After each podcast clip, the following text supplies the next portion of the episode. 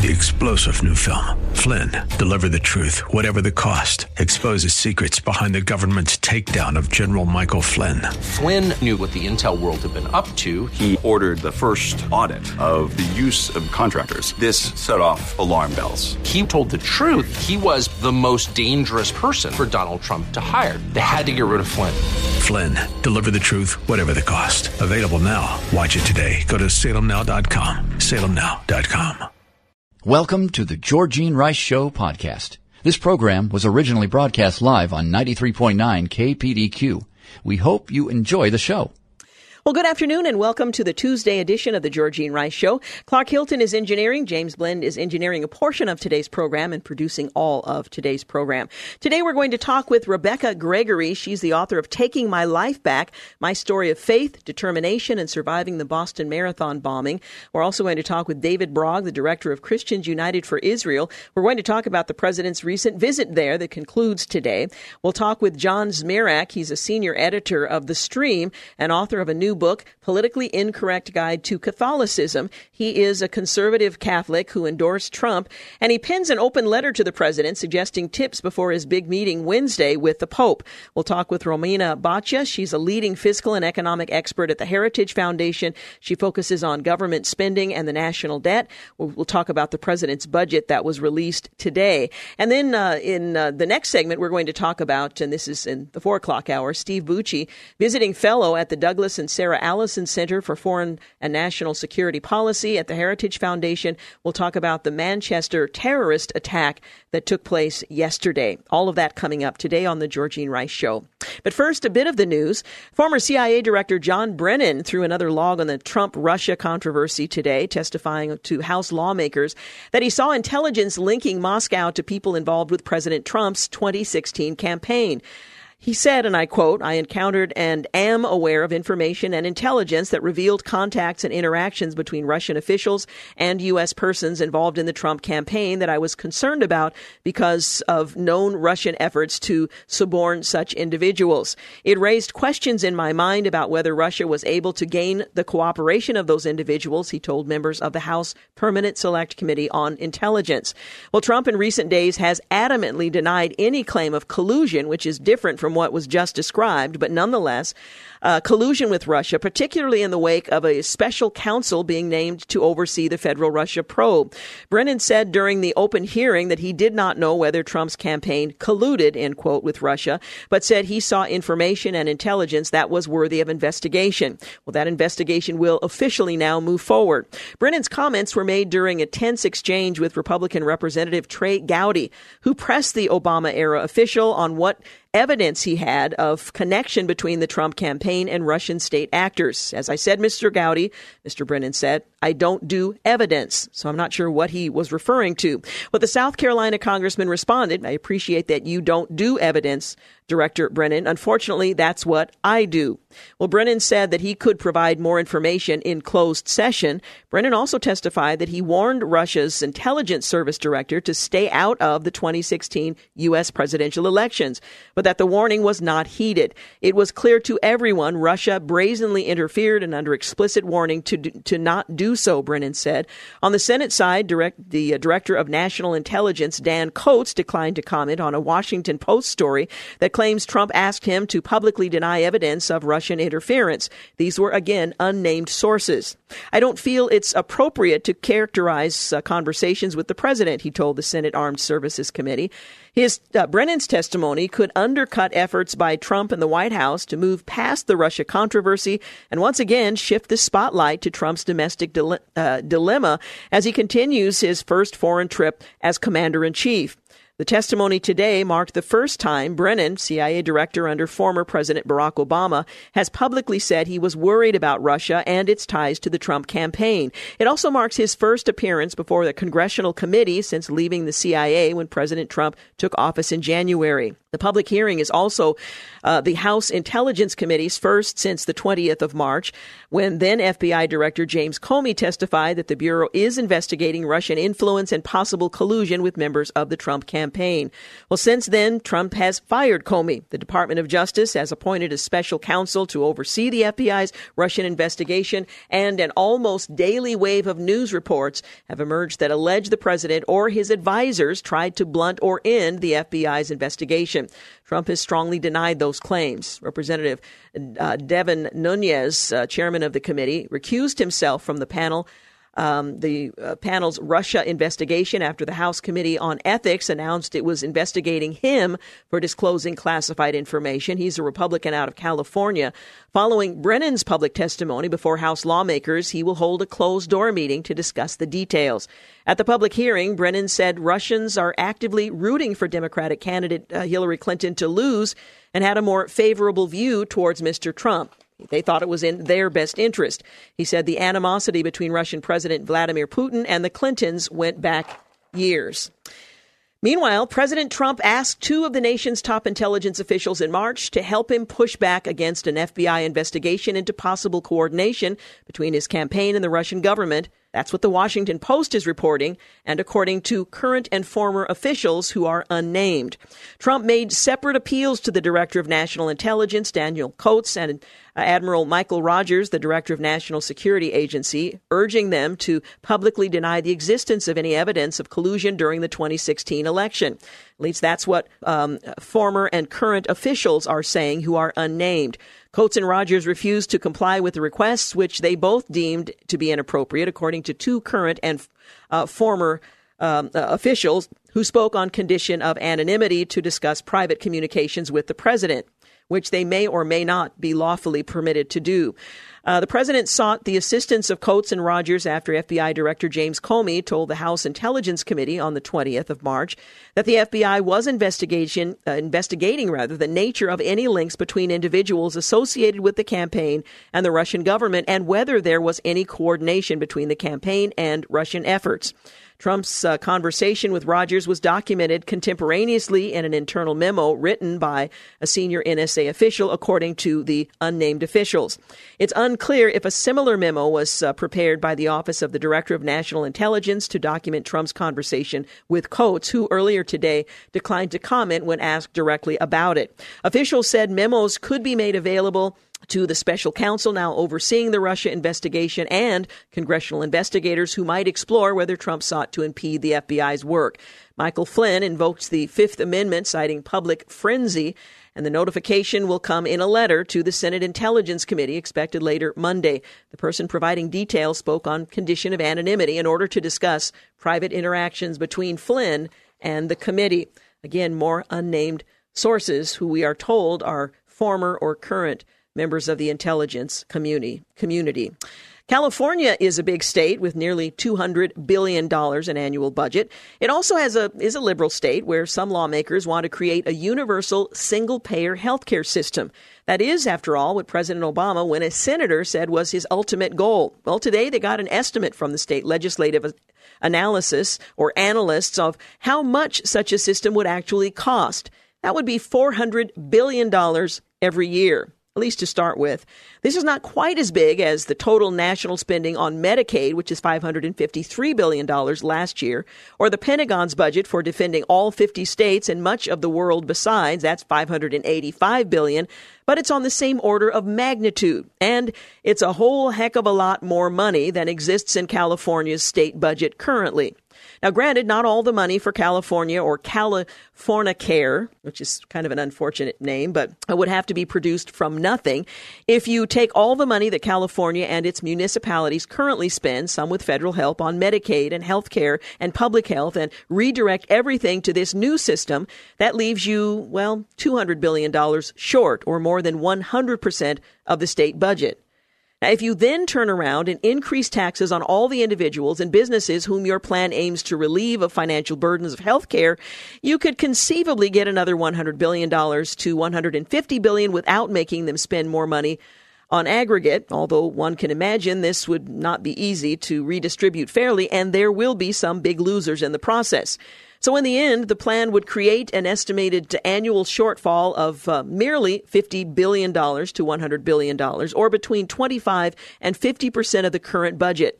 That, well, that sounds like a great way to get people to move to Texas. Again, the, um, the uh, cost of the system, this single payer healthcare system that not only is California considering implementing, but has been the desire of many in Washington to impose on the rest of the country, would be in California, and I guess other places around the country, cost prohibitive.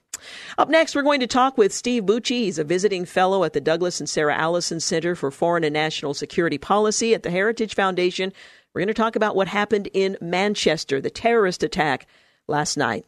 You're listening to the Georgene Rice Show podcast. It's aired on 93.9 KPDQ. Well, good afternoon and welcome back. You're listening to the Georgene Rice Show, brought to you in part today by Toyota of Vancouver. Well, at least 22 people were killed last night in what British Prime Minister Theresa May called one of the worst terrorist incidents ever experienced in the United Kingdom. It took place in Manchester, and the British Prime Minister earlier today announced that the country's terror threat level has been raised to its highest level in the wake of that deadly attack, signifying that another attack may be imminent.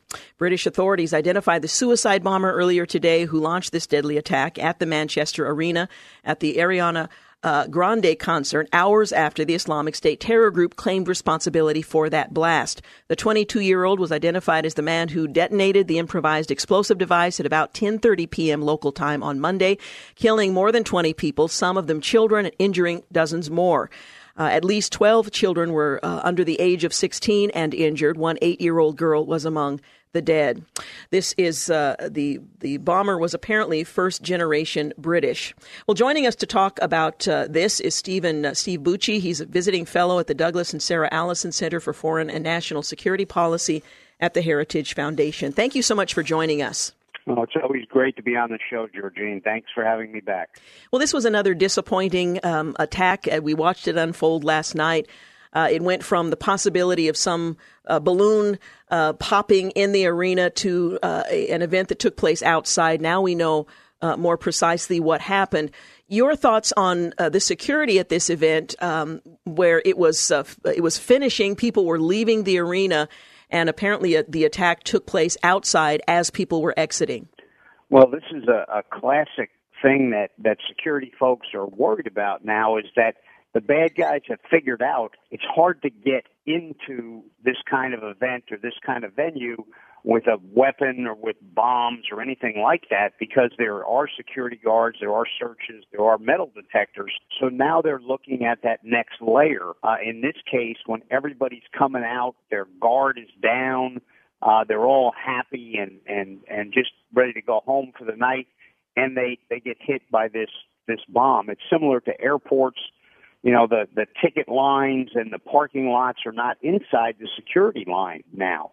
And that makes them softer targets than those more difficult ones that, that are inside. I know that uh, concert promoters and others who are responsible for these large gatherings are beginning to rethink uh, the security being solely focused on inside the venue. Um, is this likely to change the way we approach these kinds of large events? Uh, moving forward? And does this uh, represent sort of a shift in um, the ways that we might anticipate uh, being targeted? I think it, it has to change the way we look at it. If you go to a baseball game, particularly a pro game now, or a football game, they inspect bags. They, a lot of them have metal detectors. There's there's all sorts of of things that go on now that didn't go on prior to 9/11. So we, we've changed already. This is going to just continue that process. Uh, the best thing that people can do, Georgene, is they can't just depend on the police. They need to be vigilant. They need to have a plan whenever they go to a, a big public space like that. What would you do with you and your family if something happened?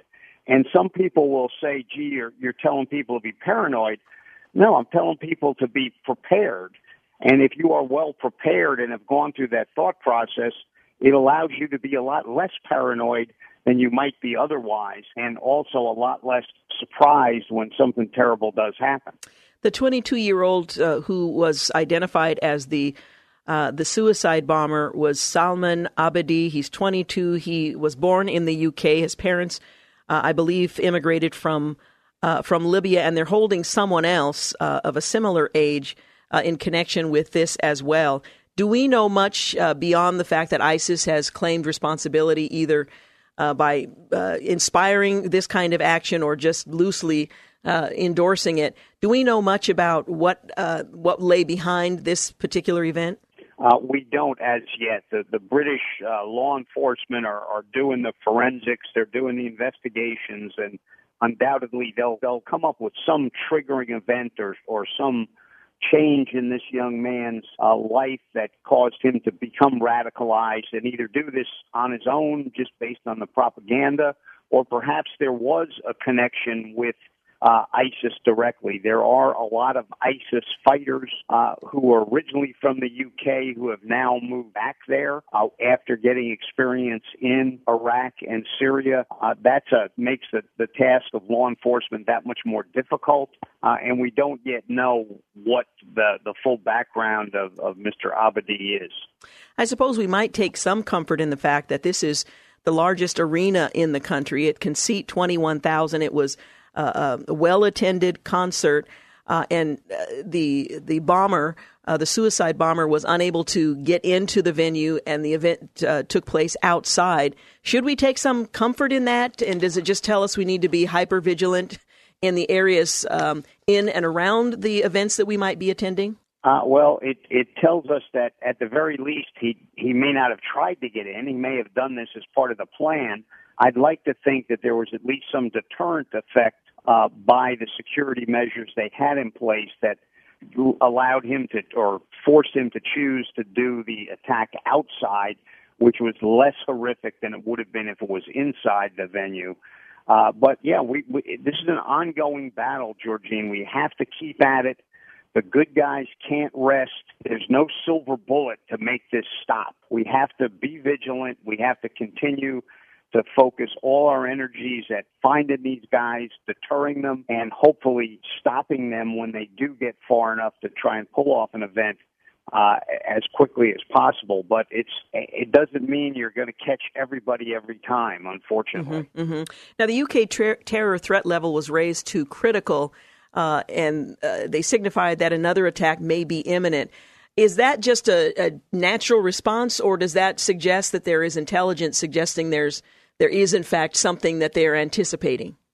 Uh, the Brits are not really alarmist kind of folks, so I don't think they would move to this level, which they've only done like I think three or four times in the past, uh, just for the signaling value. I, I think there must be some intelligence that they've gotten, uh, or they wouldn't take that step. I, I don't know that for sure. That's surmise on my part, but again, they're they're not terribly alarmist. They got very good intel sources, uh, but as they see, I mean, this guy was on their list, and you know they but they can't surveil everybody all mm-hmm. the time everywhere. And uh, and he still managed to to pull us off. Mm. Not only that, but we learned that the device was packed with shrapnel. Uh, it was built to inflict as much human damage as possible, and this, of course, is uh, outside of a, a, concert attended by primarily by young people and young girls. So it's a, it's a very sad uh, example of what we're facing. Well, the, these guys are not deterred or or doesn't cause any hesitation that these were children that they were attacking. I mean, if you look at what these same kind of guys have done across Syria and Iraq, just horrific things to, to babies, not just teenage children uh, it, it just they they don't have the same standard of morality that you and I do, uh, and and they feel perfectly justified in doing this sort of thing, and you know they think it gives them credit with God, and it's just it's sad to think how perverted this has become, uh, and and it shouldn't cause us despair. It should cause us to become that much more vigilant. Absolutely. Well, thank you so much for talking with us. Uh, we will certainly uh, take to heart that call to be vigilant as we make our way through life and don't allow this uh, sort of thing to disrupt us from the liberty and freedom that we enjoy.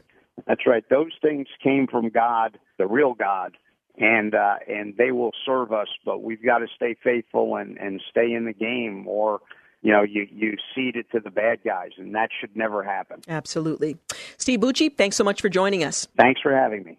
Again, uh, Steve Bucci is visiting fellow at the Douglas and Sarah Allison Center for Foreign and National Security Policy at the Heritage Foundation.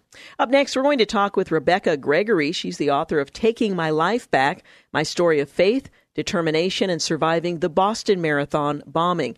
She has written a book about not only that event that that changed her life rather dramatically and in a very public way, but some of the events leading up to it that were equally traumatic in um, and shaping her for the, the kind of determination, survival, and faith that she writes about in her book. It's something of a, a memoir. It's uh, very moving, and I think you will uh, uh, find it encouraging. One of the things we were asked not to do was to talk about the Manchester bombing because it's very difficult for someone who has lived through a terror strike uh, to be confronted with other events that are similar in other places, whether they're across the world or someplace here at home. So we're going to talk about what happened to her in that context uh, without um, the details we've just discussed. Up next, Rebekah Gregory, Taking My Life Back. We'll be back. You're listening to the Georgene Rice Show podcast. It's aired on 93.9 KPDQ. Jesus. Written with New York Times bestselling author Anthony Flacco, she vividly recounts her horrifying experience on that day of the Boston Marathon bombing, her desperate desire to locate her son despite the paralysis of her personal injuries, and her extensive and terrifying path to recovery, which included 18 surgeries, 65 procedures, and the eventual amputation of her leg. Writing this book, she says, was one of the hardest things I've ever done, but it's real, it's honest, and she shares deeply personal stories about things she hadn't fully healed from yet, but writing actually helped to bring healing. She says that She's been a victim of domestic abuse. Childhood, uh, her childhood rather, was marked by violence, a strong impulse to please and pacify her father's outbursts, and a formal, um, hollow relationship with God and the church. But her story, this book, tells you uh, the transformation that has changed everything. Well, I should mention that um, my guest, Rebekah Gregory, is a woman and a mother. She is now a powerful motivational speaker. She encourages people all across the country with her message of faith and hope. She lives in Houston, Texas, with her son, daughter, and her college sweetheart turned husband, Chris Varney. She joins us today to talk about her book, Taking My Life Back my story of faith, determination, and surviving the Boston Marathon bombing. Thank you so much for joining us today. Oh, thank you for having me. It's an honor. It has to be very difficult not only to recall the events of that single day, but some of the other events in your life that you refer to as a series of smaller blasts that led you to where you are today, a contented, uh, courageous woman who has survived the worst of the worst. It's really difficult, um, and it's it, it's even more so difficult when things like you know what happened in Manchester yesterday, and just you know I've I've had a really rough day with it all yes. because people don't understand the emotional stuff that goes along with that, and so you know even though four years of physical recovery, it's the emotional that we still haven't healed from, and it did my heart and my prayers go out to everyone involved, and just you know, our world right now, it's a scary place. But the reason why I put my story out there and why I continue to go around is to spread hope and, you know, show people my obstacles and my struggles and everything that I've been through in hopes that they gain some encouragement out of it and potentially, you know, lead them to Christ or strengthen their relationship with Christ. Well, let's let's go back to April 15th and tell us about that day. You were there to cheer on a friend at the Boston Marathon. It's a fun event. There's lots going on.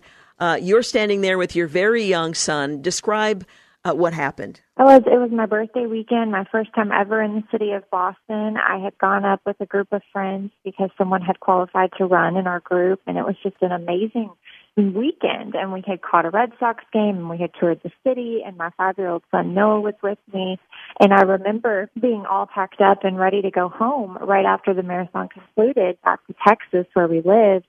And um, we made our way to the 17 mile marker at first. We were holding up our homemade signs. Everybody was excited, including my son. He had this sign that he had just made, and that was a really cool thing because he had just learned how to write his own name and he was in kindergarten. And so someone in our group said, Hey, we need to make our way closer to the finish line and actually be able to see our runner cross. And so everybody said that was a good idea, and we started kind of making our way to the finish line. And I just remember that I had never seen so many people in my entire life. There was like half a million people there. And so trying to make our way through this enormous crowd, and I was trying to keep up with my son. And at that time, he was getting so bored, and he was just over it. And he started pulling on my clothes and saying, Mom, Mom, when are we going to leave? And so I, when we actually did make it right there, we were in the middle of the action, right by the finish line, great view and a great spot. I said, Noah, buddy, why don't you sit down on my feet and play in the rocks like you're a scientist? Even though there were no rocks, but to a five year old, that was cool. Yeah. And that's what he did and his back was against my shins and that's where he was when the bomb in the backpack went off three feet behind us. Uh, were you unconscious for a period of time? Were you immediately aware of what uh, that something traumatic had happened, and your first thought was for your son, or how did that transpire? I wasn't knocked unconscious at all, and that's what a lot of people have a hard time with. They think that because this happened, you know, we were automatically just put to sleep essentially, and it wasn't the case. I remember everything from that day. My my first kind of thought was that something terrible had happened because all around me it was like a war scene people's body parts were on the ground next to me. There were nails and BBs and ball bearing and blood all over the place. I was in a pool of my own blood and I couldn't move anything except my head and I couldn't see my legs and all I wanted to know was where was Noah? He had been sitting on my feet and now my my feet I thought were gone. You know, where where could he be? And so I, I thought I was to die that day, but I wanted to know that my son was okay before I did. Mm. Now, the subtitle of, uh, or the title of your book is Taking My Life Back. And in the introduction, I quoted you as saying that it seems like uh, your entire life had been a series of smaller blasts, which is a very dramatic way of describing some of the things that you had endured before this horrific event that was very public uh, took place. Uh, describe just briefly before we go to break what you mean by the, the idea that there were smaller blasts that preceded this one. Well, I mean, the majority of people aren't blown up by a bomb at a marathon, but everyone has life blow up in their face. And so before this, I feel like I was really being led and prepared to deal with Boston a little bit better. You know, you start with my childhood. I was from a, a home that appeared wonderful on the outside, and really I was the daughter of an evangelist who also was very abusive to both me and my mom. And so he would go out and preach God's love and then come home and, and beat me and my mom. And I, it, mm-hmm. from a very young age, it was very hard to discern what God's love was and what this, you know, falsehood was that I was being shown. And then there were several other instances in my life where things happened and I probably should have died or not made it out. And I did. And I look back and I can see God in every single one of those instances. We're going to take a quick break, but we will continue our conversation. We're talking with Rebekah Gregory. She's the author of Taking My Life Back My Story of Faith, Determination, and Surviving the Boston Marathon Bombing. We'll be back. You're listening to the Georgene Rice Show podcast. Is aired on 93.9 KPDQ. We're back 49 minutes after 4 o'clock. You're listening to The Georgene Rice Show. Continuing my conversation with Rebekah Gregory. She's the author of Taking My Life Back, My Story of Faith, Determination, and Surviving the Boston Marathon Bombing. I mentioned that you have had 18 surgeries, 65 procedures, and eventually uh, had to have your, or chose to have your, your leg amputated. Tell us a little bit about the extent of your physical injuries and the emotional scars that came along with that? It was really difficult because I remember waking up in the hospital from a medically induced coma that they had placed me under. And luckily, Noah was coming to visit me. And the big thing about that is because he was sitting down my feet, Noah was essentially shielded from the bomb. And so, you know, I went on to lose my leg and spend 56 days in the hospital initially and then have a year and a half of debating whether or not we were going to keep my leg and more and more surgery and more and more things that I had to do to get to a point of even being able to walk again. And Noah only had a cut to his bone on his right leg. A piece of shrapnel grazed the back of his head and he had some GI bleeding, but he was out of the hospital in five days. And they said, had I been on the ground for a few minutes longer, I would have lost my life that day. So mm. it's been very hard, but I still feel very blessed just to be here. Now, the title of your book is Taking My Life Back. Uh, in that situation, what did you feel you needed to take back? Now, the obvious answer would be the ability to navigate with uh, with a, a, leg having been amputated, but it, your title means much more than that. It does. It's taking my life back from everyone that's tried to steal it from me, and you know, six months before Boston, I got held up in a Walmart parking lot and robbed at gunpoint. Um, several years before that, I got into a really horrific car accident with a deer, and I should have died then too. And so I feel like, you know, going back to the series of smaller blasts, it was just showing myself and everyone else that you know, these things were not going to defeat me, that they're going to make me stronger, and that what those two brothers tried to destroy, they did the opposite because there's that many more people in the world ready to get rid of evil once and for all and do as much good as we can with the time that we have left. I, I feel like for 26 years of my life, I took things for granted. I expected to get out of bed and put two feet on the ground and go about my day. And when I couldn't do that anymore, my priorities shifted and I look at life in a whole different perspective now than I ever have. And I'm just thankful for every day I get up and you know, me taking my life back is so much because the emotional is so hard with this and the PTSD that follows. But, you know, it, it's me choosing to live my life no matter what kind of fear I have every day in my heart still. You described your faith as a former, uh, rather formal, hollow relationship with God and the church. What changed for you and what was the mitigating circumstance? Was it this uh, horrific, uh, violent event, or were there was there a, a series of events that led to uh, a deepening of your faith? I think it was more a series of events, but even more than that was my mom instilling Christ and His love and and thankfulness in me from a very early age. Because what I saw from my biological father was not you know something that resembled Christ, but my mom, on the other hand, was always that Christian woman who, you know, she didn't have to say anything. She just embodied the, the spirit of Christ. And so I learned everything that I know and believe from her. And that just kind of strengthened through all of these different trials in my life that I've gone through. And I look back and I can, I can vividly see God in every single one of them. And I look back on the day of the bombing and I see how many people rushed towards us to try to help, not knowing if a third or a fourth or fifth bomb was going to go off, mm-hmm. but because they wanted to help. And it's like, even in the, the chaos, God is there. And so I'm happy to say that my relationship with Christ now is stronger than it's ever been. When you speak to uh, to others and you're a motivational speaker, you have a message. What's the main thing you want your your listeners and in this case your readers to take away from a reflection on your life? Just hope. Hope for a new day because I feel like we get so caught up in all the mundane struggles and routines that we get into and, you know, we don't, we forget to live.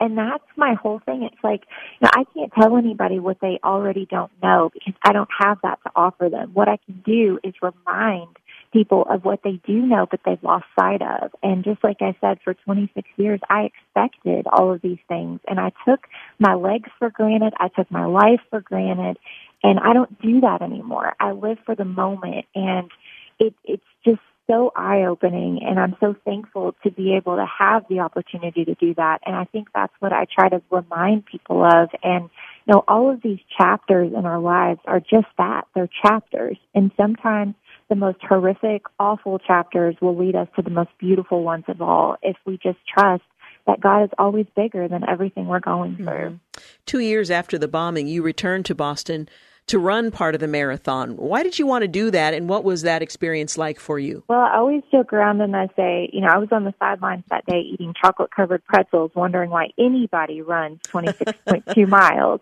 But I just had such an admiration for everyone that did that. And then losing my leg really showed me how much I did take for granted. And so I wanted to go back and do everything on a fake leg that I didn't do on a real leg. And you know, it was very symbolic for me to try to run Boston because I hadn't been a runner before, but everything that they did try to destroy that day, there were people running and I wanted to go back and honor the victims and their families and everyone that has been involved in a horrific terrorist attack.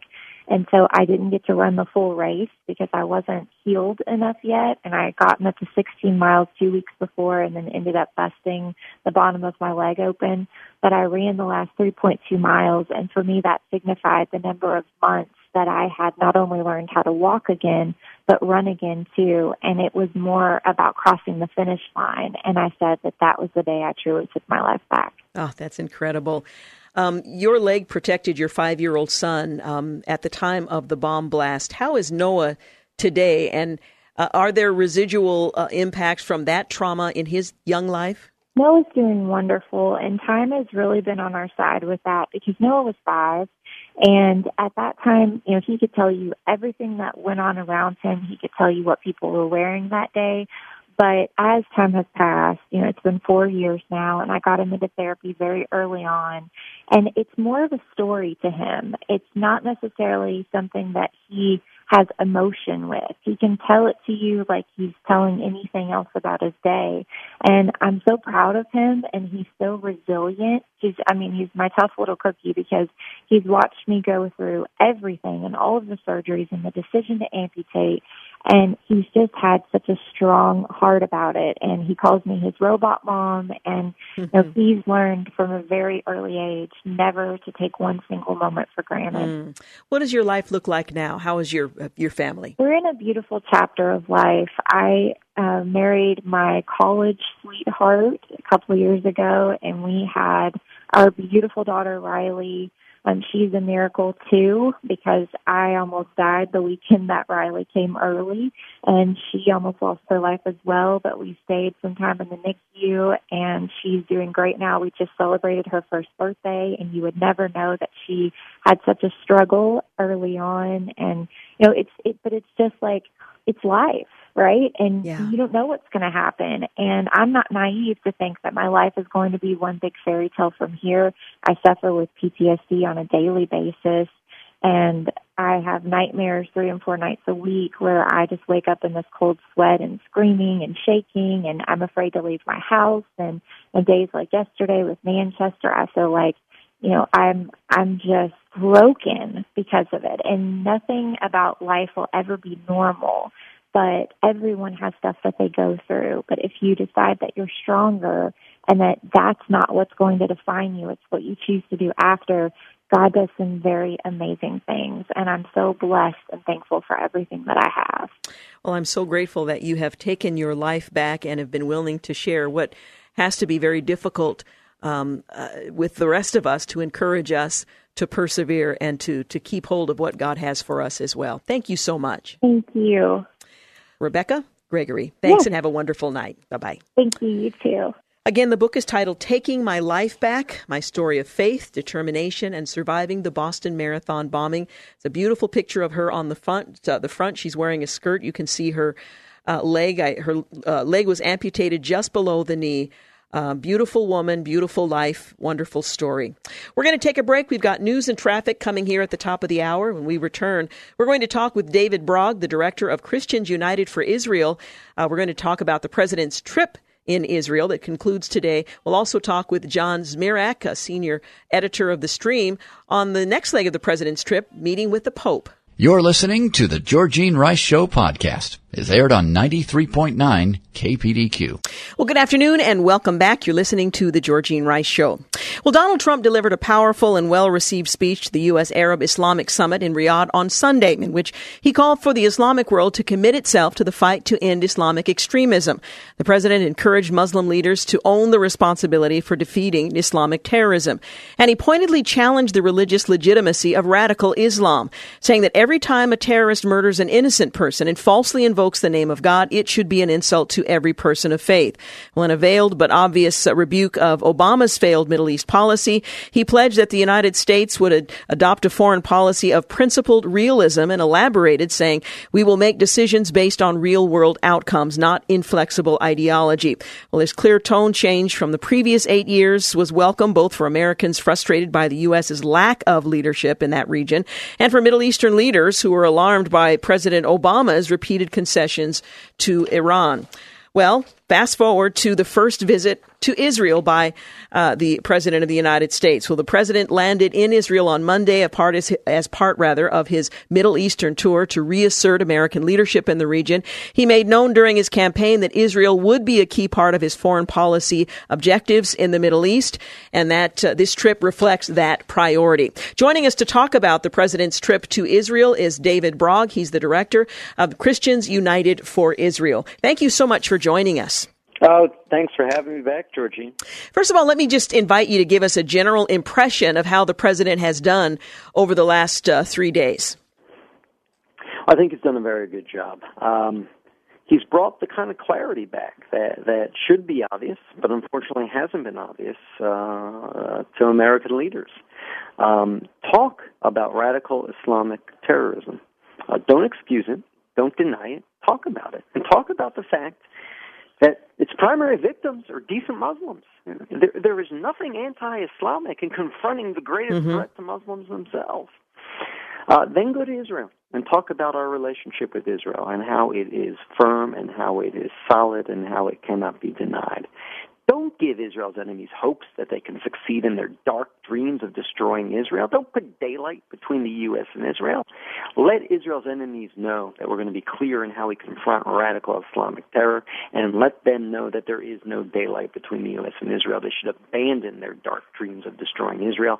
Maybe finally, then, they'll actually show up at the peace table willing to make some concessions. One of the points the president made was that there is a common interest between the Arab uh, Islamic nations and Israel in that um, Iran is a threat to the region, and they share at least that in common. Was that an argument effectively made? Yeah, I think I think it was. Um, the threat of an ascendant Iran, uh, an Iran that has recently been enriched and emboldened by uh, President Obama's Iran deal, uh, is, is the real threat to the region. The Saudis know it, the Gulf states know it, the Israelis know it, the Egyptians know it. Um, so yeah, everyone plays this game. The Saudis play this game. The Gulf states play this game of we hate Israel too. You know, they have domestic populations that they have to appease and show that they hate Israel. But but the threat from Iran's gotten big enough that that all of a sudden they're willing to risk some of the uh, backlash from their own populations uh, to do what's necessary to protect themselves from Iran. So, in a sense, uh, without any intention of doing so, without any foresight, without any knowledge, uh, President Obama has bungled his, way into making peace possible between Israel and its uh, Sunni Arab neighbors mm. by uh, unleashing uh, a newly aggressive and newly enriched Iran. Now, a few of the things that have uh, been raised. Uh, one, high-ranking officials in Israel are, have expressed some concern over the uh, arms deal that the president signed over the weekend in Riyadh. That's that $110 billion. Uh, arms deal. The Israeli Prime Minister Benjamin Netanyahu he views Saudi Arabia as a hostile nation and sees this arms deal as uh, troublesome for Israel's future. Your th- your thoughts on this deal that would would benefit or profit uh, Americans, but raises some real questions for Israel. You know, it's a tough one. Um, look, let's not forget Saudi Arabia.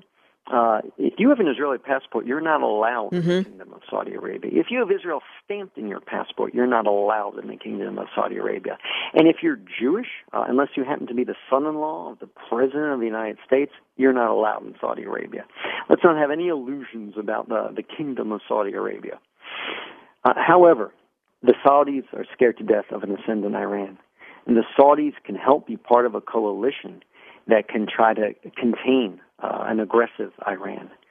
And so uh, the Israelis have had to wrestle with is it okay to run the long term risk of arming the Saudis, who are no friends of ours, in order to address the short term emergency of this emboldened Iran? Most of Israel leaders and most of Israel's supporters think it's it's it's it's a fair trade. Um, better to address the threat of Iran now through an alliance with a, you know, a stronger Saudi Arabia um, and deal with the Saudis later uh, than, than, than to let this coalition um, uh, not come together, be weakened through neglect. Mm-hmm. So it's the right step to take, but it's not without risk, yeah. and uh, we always have to keep that in mind. Uh, you know, they say the friend, uh, the enemy of uh, my enemy is my friend. That might be so in the short term, uh, not always in the long term. Yeah, we've seen that uh, before. Now, some Israeli intelligence officials are reportedly furious over the president's decision to share with Russian officials some classified information that pertains to the Islamic State and a common enemy of the United States and Russia. Uh, according to these intelligence officials, sharing the information that was uh, compromised or, or, that the, the president allegedly shared with the Russians compromised a vital source on the Islamic State and Iran. Uh, your thoughts on how serious uh, a breach this may be, or if that's a fair assessment of uh, of what's being said uh, about that allegation? There's a lot being said about that allegation. You know, uh, most official Israelis uh, who want a good relationship with President Trump are downplaying the significance of the leak and the damage it did. You read articles from unnamed sources saying the Israelis are furious and that this leak uh, not only uh, did damage to Israel's intelligence, but may well have put an Israeli agent's life at risk. Um, uh, like so many of these articles from unnamed sources, it's very hard to tell what's true and what mm-hmm. Um, and I think uh, so. I, I simply don't know enough to assess whether President Trump did any damage, uh, or whether that information was already out there and and and uh, he didn't really add or, or to anyone's risk, um, or didn't reveal sources and methods. Hard to say. Um, but but whatever was done in this instance of this intelligent leak, the far more significant thing is what does President Trump do and say about Israel on an ongoing basis? And when it comes to that, I know Israel's leaders and Israel's supporters are relieved uh, because the greatest threat to Israel in the region is this belief uh, among so many of Israel's enemies that they can destroy Israel.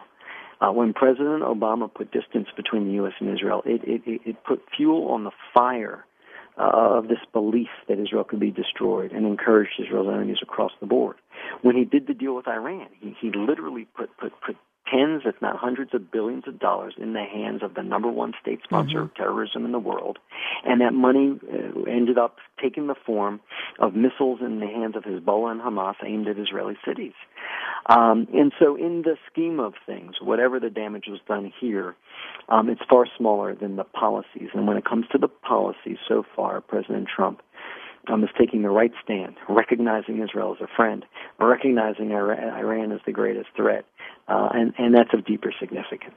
Now, the president made history as the first sitting U.S. president to visit the Western Wall, Judaism's holiest site. Uh, he was very moved by that experience. And during a joint press conference that followed, the White House billed uh, this uh, conference as From Jerusalem, Israel, in a significant shift of U.S. policy.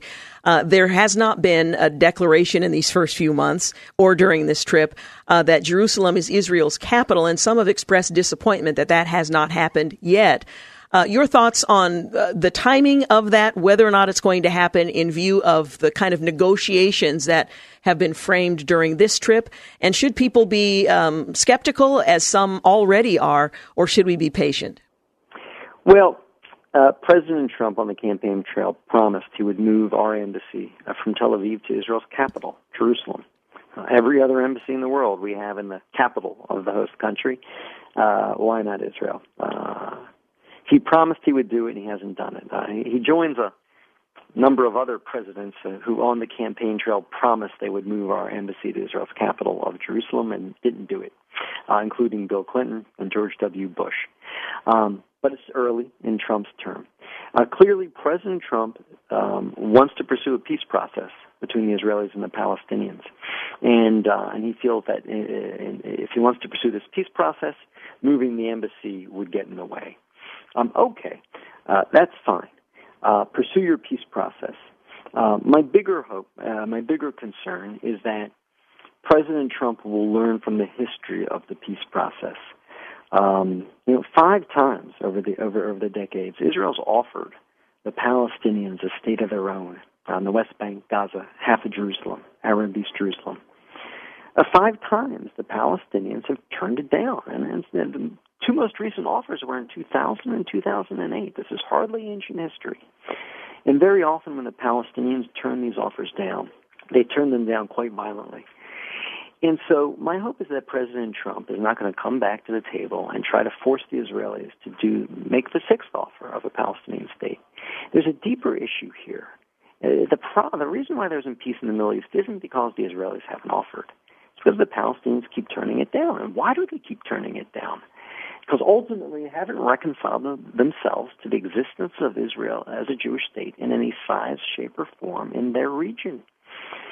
And so I think President Trump, if he wants peace, needs to confront that, that the fundamental barrier to peace, the Palestinian rejectionism, refusal to recognize Israel's right to exist, refusal to compromise with Israel. If he'll take that on and make the Palestinians understand that there's no peace and no process until they recognize Israel's right to exist and stop funding terror against Israel, yeah, there's some hope. Uh, but if he goes down the same old path that every other president's gone down and just pressures the Israelis, uh, I just think we're going to see the, a replay of, of of past Pal- Israeli offers met with Palestinian rejections. And my prayer would be that this Palestinian rejection will come in the form of words and not in the form of suicide bombs like prior rejections. Yes. David Brog, always a pleasure to talk with you. Thanks so much for joining us. Thank you for having me, Georgie. Appreciate it very much. Again, David Brog is the director of Christians United for Israel. Up next, we're going to talk with John Zmirak. He's a senior editor of The Stream and author of the new Politically Incorrect Guide to Catholicism.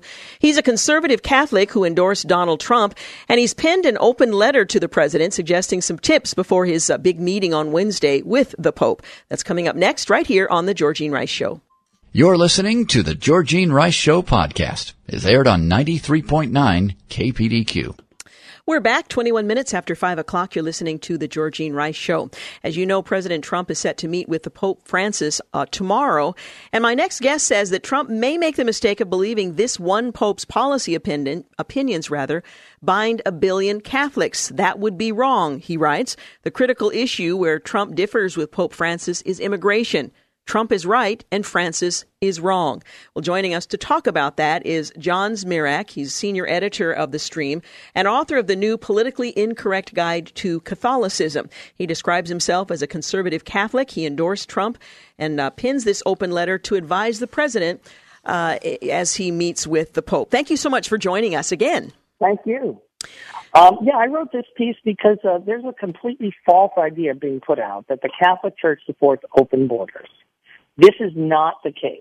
Uh, let me read you the, the following paragraph from the official catechism of the Catholic Church, which binds everyone, including the Pope.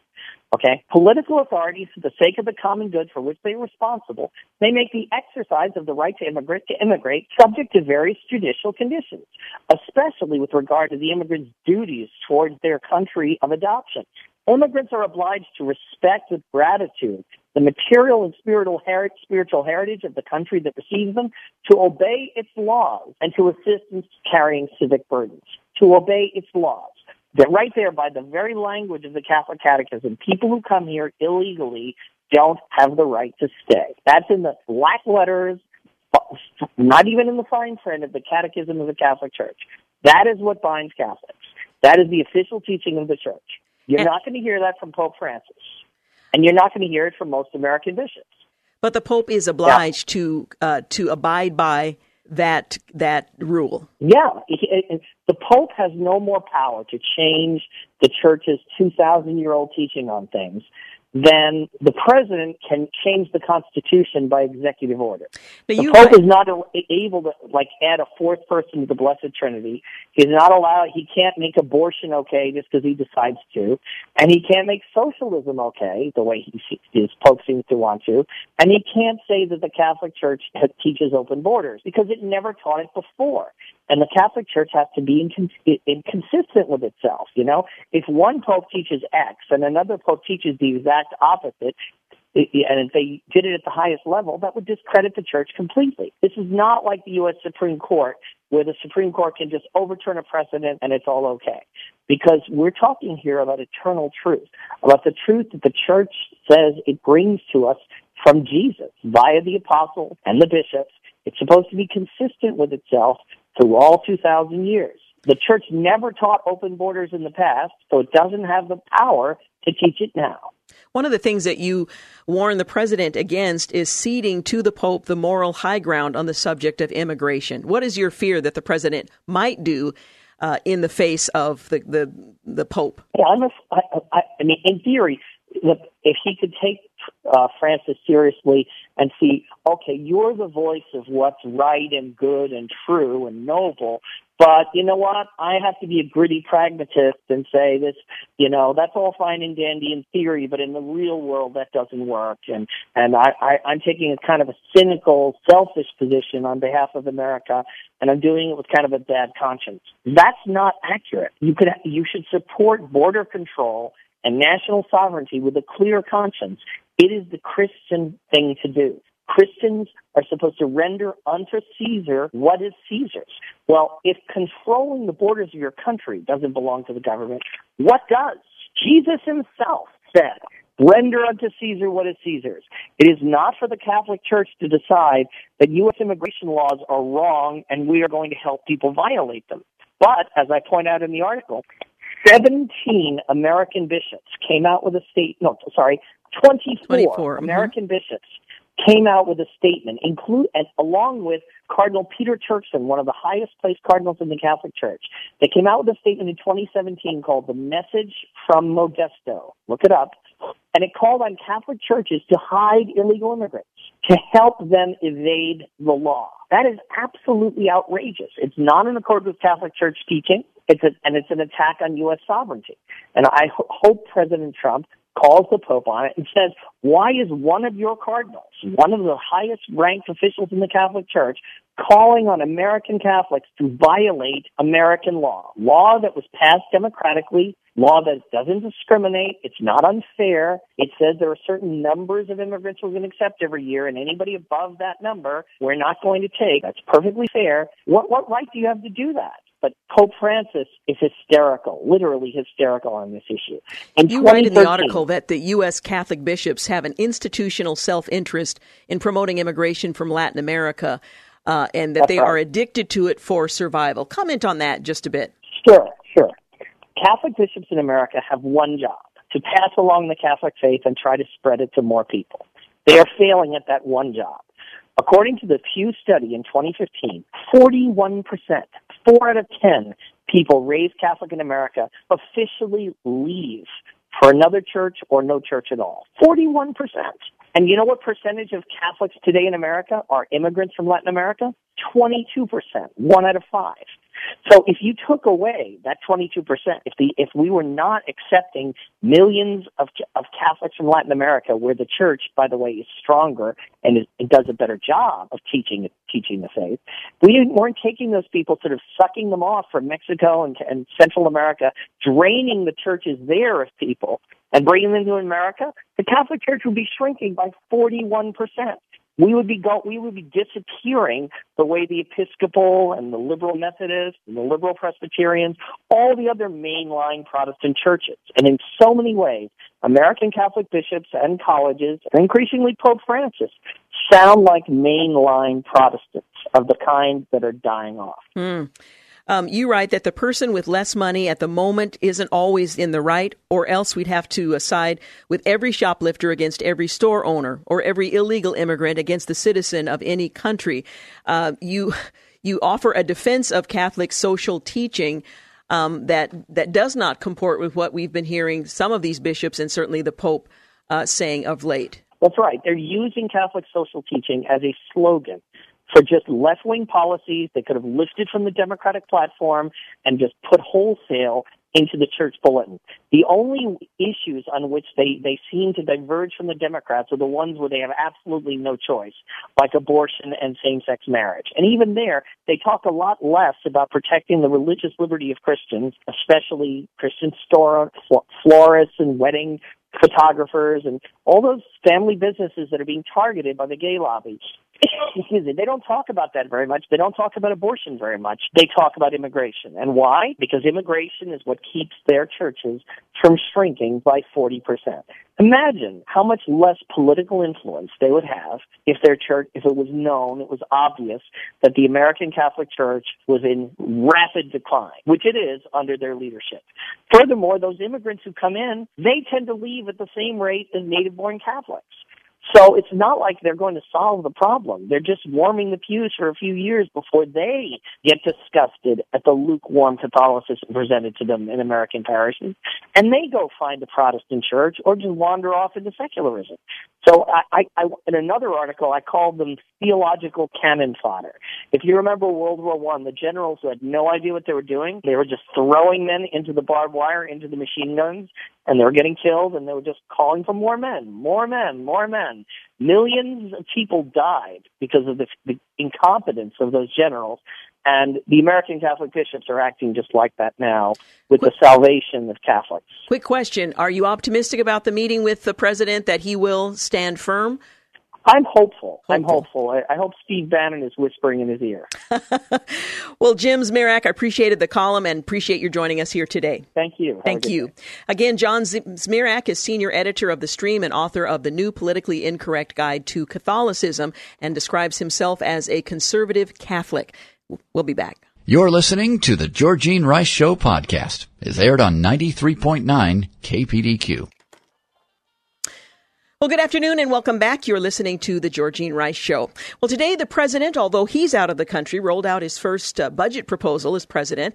And it's a bold plan. It includes a path to balance the federal budget in 10 years, an increase in military and defense spending, and a paid family leave proposal, $1.7 trillion in cuts to entitlements. Well, the Trump administration uh, will respect taxpayers, balance the budget, return the country to 3% economic growth, and push a parental leave uh, requirement in its fiscal plan to be released uh, today, according to the budget director, uh, Mick Mulvaney. Well, here to talk with us about the president's budget is Romina Boccia. She is a leading fiscal and economic expert at the Heritage Foundation. She focuses on uh, government spending and national debt. Thanks so much for joining us. Thank you for having me.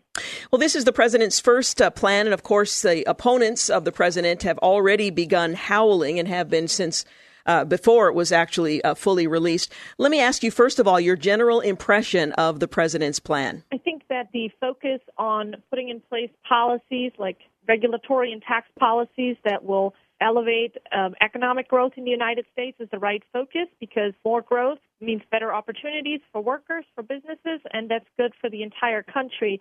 The, the focus also on uh, balancing the budget in 10 years, that's an important goal that all fiscal conservatives should strive for, including the congressional budget committees when their budgets will follow uh, next month.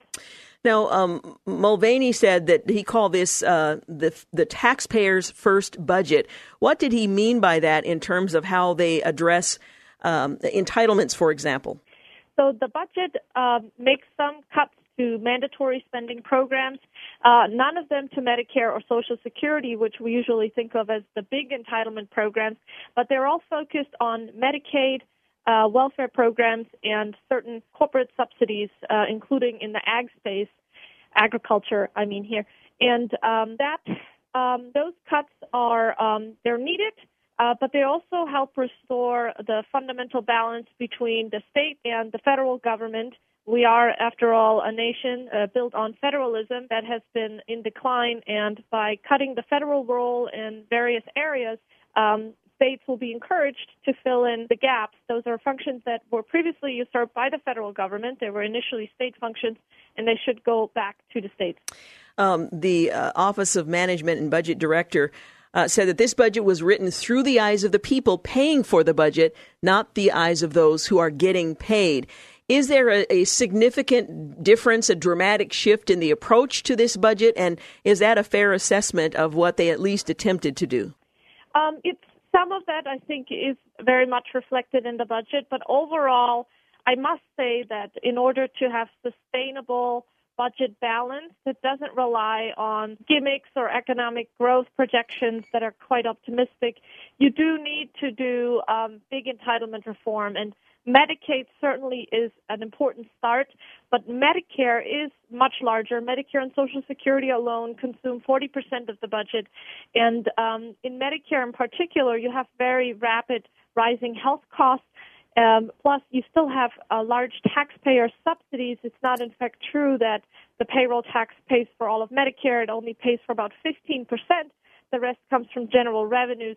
And so that is an area where I think the president could have included stronger proposals to um, build fiscal uh, credibility. Um, there are um, some areas where they rely very heavily on economic growth to provide tax cuts without revenue reductions and also to reduce the deficit such that they achieve balance.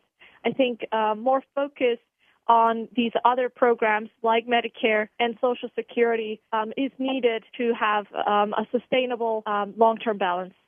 Well, you're, you're absolutely right. Much of the budget policies are, are tied to creating 3% growth. Uh, contingent on achieving that goal, which may or may not happen, and it also, it seems to me, is contingent on um, uh, tax reform, on um, uh, uh, eliminating um, Obamacare and replacing it with, with something else. So there are other elements that aren't a part of the budget and don't relate specifically to um, uh, economic growth uh, within this uh, this framework, but other elements that are yet to uh, to be passed or embraced by Congress. So one element is that in um, at the end of this fiscal year, um, on September 30th, the federal government will once again be faced with the decision how much to fund domestic agencies and programs and how much to fund national defense. The president's budget clearly uh, prioritizes national defense. It would add an additional $54 billion in base budget authority uh, in 2018 alone, and it would uh, make up for those increases uh, with cuts in domestic discretionary spending. In fact, uh, The Hill put out a list, uh, The Hill magazine, of the 66 programs that the president's budget would entirely eliminate. But this is again something that ultimately lies with Congress. Congress um, makes the budget. Congress is primarily primarily responsible for funding the federal government, um, and so um, they have been much more reluctant to consider such steep cuts and so the worry, of course, there is that uh, ultimately the political compromise will center around increasing defense spending and either keeping domestic spending flat rather than cutting it or increasing that as well. Um, so we'll have to see how those political dynamics play out. But the approach of prioritizing defense and paying for it with cuts in domestic spending that shouldn't be handled by the federal government to begin with is the right approach. The uh, Republicans who are defending the president's plan say that we look we look to spending differently. We're not going to measure compassion by the number of programs or people in them. Uh, it's a, the budget is called a new foundation for American greatness. Um, your thoughts on how effective this is, at least as a first step uh, toward balancing the budget over the next ten years and righting the ship of state. So I think some of those there is actually a lot of compassion in this budget in that the welfare reforms are squarely centered on work requirements, asking those who uh, need benefits to do something in exchange, to be actively seeking for employment, and while they are unable to work, um, to engage in, uh, say, community service activities in exchange for the benefits received. That was something that worked uh, fairly well in Maine. Once those requirements were instituted, um, the roles dropped precipitously, which tells us that there are quite a few individuals on those roles that receive the benefit now, and it's questionable if they really need it. If they, because if they did, you would think they'd be willing to do something for that. So the budget takes those principles and implements them on the welfare side. It also proposes to experiment with some some policy changes in the Social Security disability insurance program.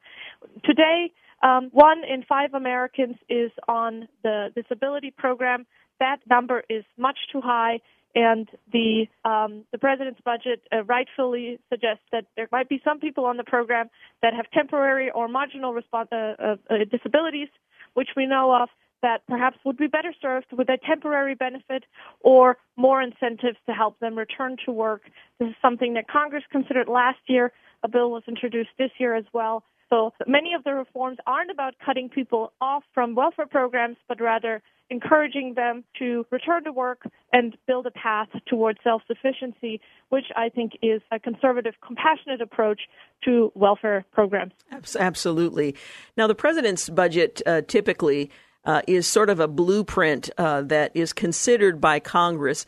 Is there strong support for this budget? I'm hearing some Republicans uh, critical of, for example, defense spending as being insufficient. Um, is there broad support uh, that we're hearing, particularly from Republicans, but from Congress in general? Yes, so the um, the defense spending increases in President Trump's budget do uh, begin the rebuilding of our military readiness, I would say, in a significant way. But certainly there are some that would like to see larger increases. But the 54 billion increase isn't all um, that that they're getting. There's also additional overseas contingency funds, which is uh, dedicated specifically to war-related efforts. Um, overall, I think the balance that they strike when it comes to funding defense versus uh, reducing the deficit is an appropriate balance. There are some reforms that we could make to reduce our procurement costs, to reduce uh, also certain military entitlements that are eating up the military budget. Um, those are proposals that um, we look forward to working with the administration on going forward that would also free up funds within the defense budget to uh, go towards investments in military readiness and upgrading equipment, which is so sorely needed. Um, overall, I do think that the, the that direction um, is supported. However, as you can imagine, Democrats would also like to see spending increases for their programs. Yeah, it's going to be a uh, a raucous uh, debate, I'm certain, as we uh, uh watch what happens there. Uh, thank you so much for talking with us. I always appreciate your input. Thank you so much. Again, Romina Boccia is a leading fiscal and economic expert at the Heritage Foundation. By the way, if you'd like to read more and study on your own, you can go to dailysignal.com where they offer a, an analysis what's in Trump's taxpayers' first federal budget, as they're referring to it. You can also go to heritage.org and you'll find a commentary on budget and spending that analyzes the uh, the Trump budget item by item. You're listening to the Georgene Rice Show. We'll be back to wrap things up. You're listening to the Georgene Rice Show podcast. It's aired on 93.9 KPDQ. We're back. You're listening to the final segment of the Georgene Rice Show.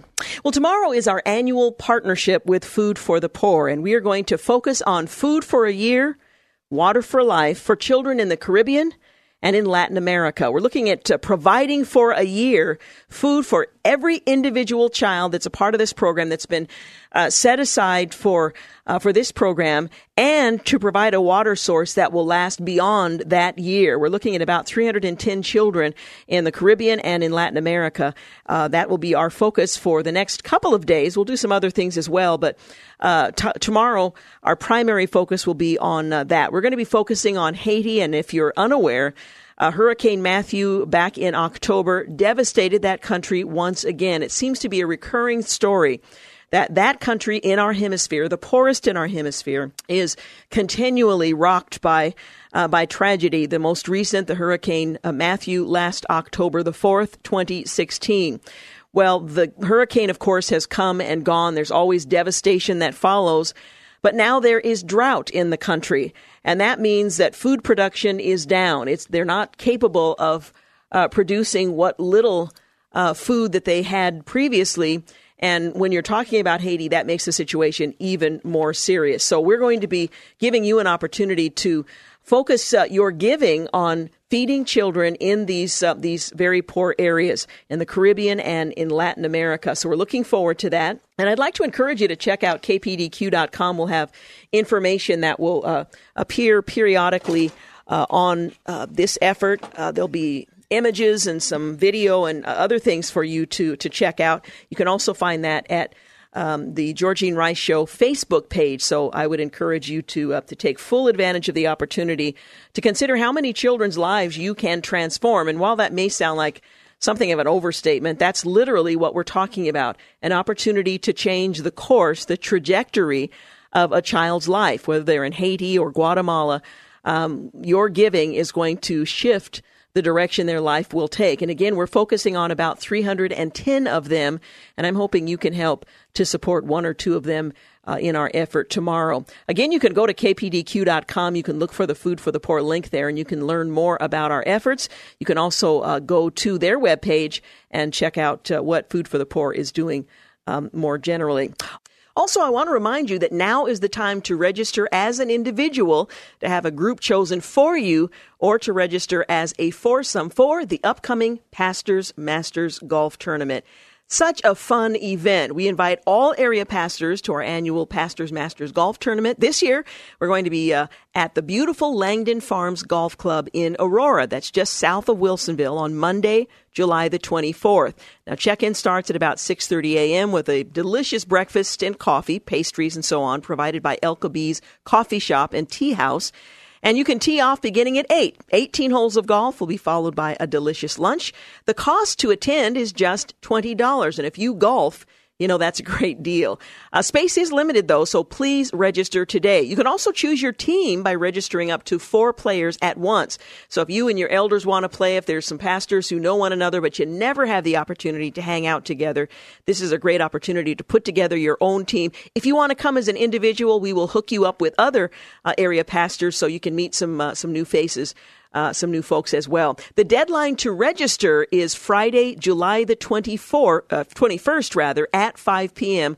or until all the spots are filled. So it's a great time for you to to do that. If you're not a pastor, then sure be sure to tell your pastor to visit kpdq.com and register today. Again, spots are limited, and we would encourage you to sign up today.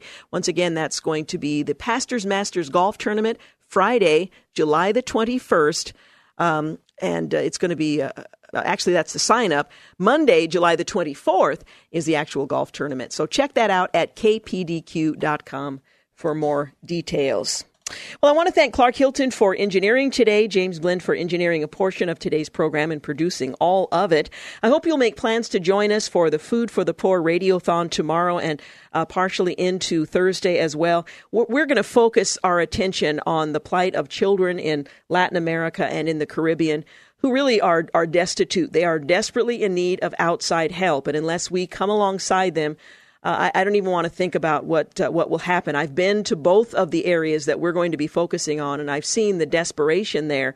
So I know we're not just talking about theoretical things. We're talking about real individuals. And as I as I talk about this uh, and about food for the poor, I, I see real faces, children I met, children I held, I spoke with, and that very vivid recollection. Uh, compels me to want to encourage you to begin praying even now to consider um, sponsoring a child for the course of a year so that they can have food for a full year, just like you and I, food every day, and water for life. Now, this is water that um, there's no danger of making them uh, less well. It's safe drinking water. It's clean, potable, uh, potable water. So that's going to be our focus, and I hope you will make every effort to join us and to do what you can to help meet the needs of these uh, of these amazing children who are created in God's image who are known by him by name. And um, the fact that he's given us the opportunity to come alongside him in his work and to extend the love of Christ to make a difference in their lives is a, a real privilege on our half, our be, uh, behalf. Well, on his behalf, but uh, on our end. Um, so that's going to be our focus. I hope you will join us here tomorrow from 4 to 6. And really, throughout the day here on KPDQ, you're going to be hearing about this effort with Food for the Poor. Okay, we are out of time. Have a great night. Uh, spend a little time out in the sunshine if you can. I know I intend to do the same. Good night. Thanks for listening to the Georgene Rice Show podcast. If you'd like to download a podcast of the show or would like more information on today's guests, please visit the show at kpdq.com or on Facebook. Follow the show on Twitter at grice show and like us on Facebook. And join us live every weekday at 4 for more critical thinking for critical times on 93.9 KPDQ. Three star general Michael J. Flynn, head of the Pentagon Intelligence Agency, knew all the government's dirty secrets. He was one of the most respected generals in the military. Flynn knew what the intel world had been up to, he understood its funding. He ordered the first audit of the use of contractors. This set off alarm bells. The explosive new documentary, Flynn, Deliver the Truth, Whatever the Cost, uncovers the facts behind this scandal. Flynn told the truth. He was the most dangerous person for Donald Trump to hire. I find out the worst enemy that I'm going to face in my life is right here in America. They took my assessment and they wanted me to change it. And I was like, I'm not changing it. They had to get rid of Flynn with in depth interviews, archival footage, and never before seen personal records of the man behind the headlines. I just felt like I was drowning. Flynn, deliver the truth, whatever the cost. Available now. Watch it today. Go to salemnow.com. Salemnow.com.